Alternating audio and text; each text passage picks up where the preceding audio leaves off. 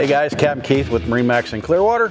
And I'm Captain Nick Pavlakis with MarineMax in St. Petersburg, Florida, and we're bringing you an all new series of boating tips. And Keith and I are going to be going over everything that you might encounter on a day on the water, enjoying time with your family on your new boat, and just having some fun. So, what do you say, Keith? So, yeah, each week there's going to be another little short video clip released. And as you guys have questions or comments, please comment on it. We will go back through those and bring them up in future episodes.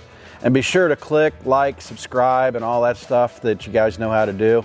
Uh, it'll help us out and it'll help get you better content.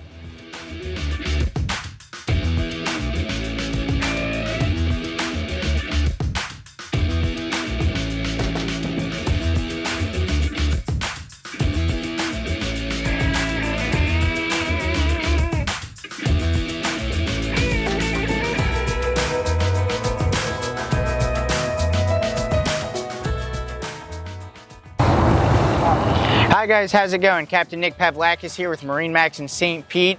You know in Florida, especially on our boats under 40 foot, we love the outboards. Outboard power is something that has become more and more popular as we make our way into the 21st century. And let's talk about some of the major pros on an outboard engine. You notice that they are on the back of the boat.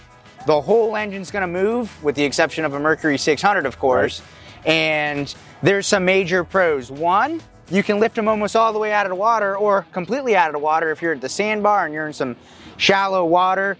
And of course, there's some maintenance that you're not going to be encountering in a salt water with your manifolds and risers.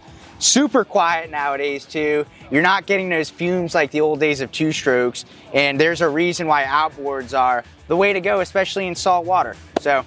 that's my thoughts on that. Yep. The ease of maintenance, easy to flush out.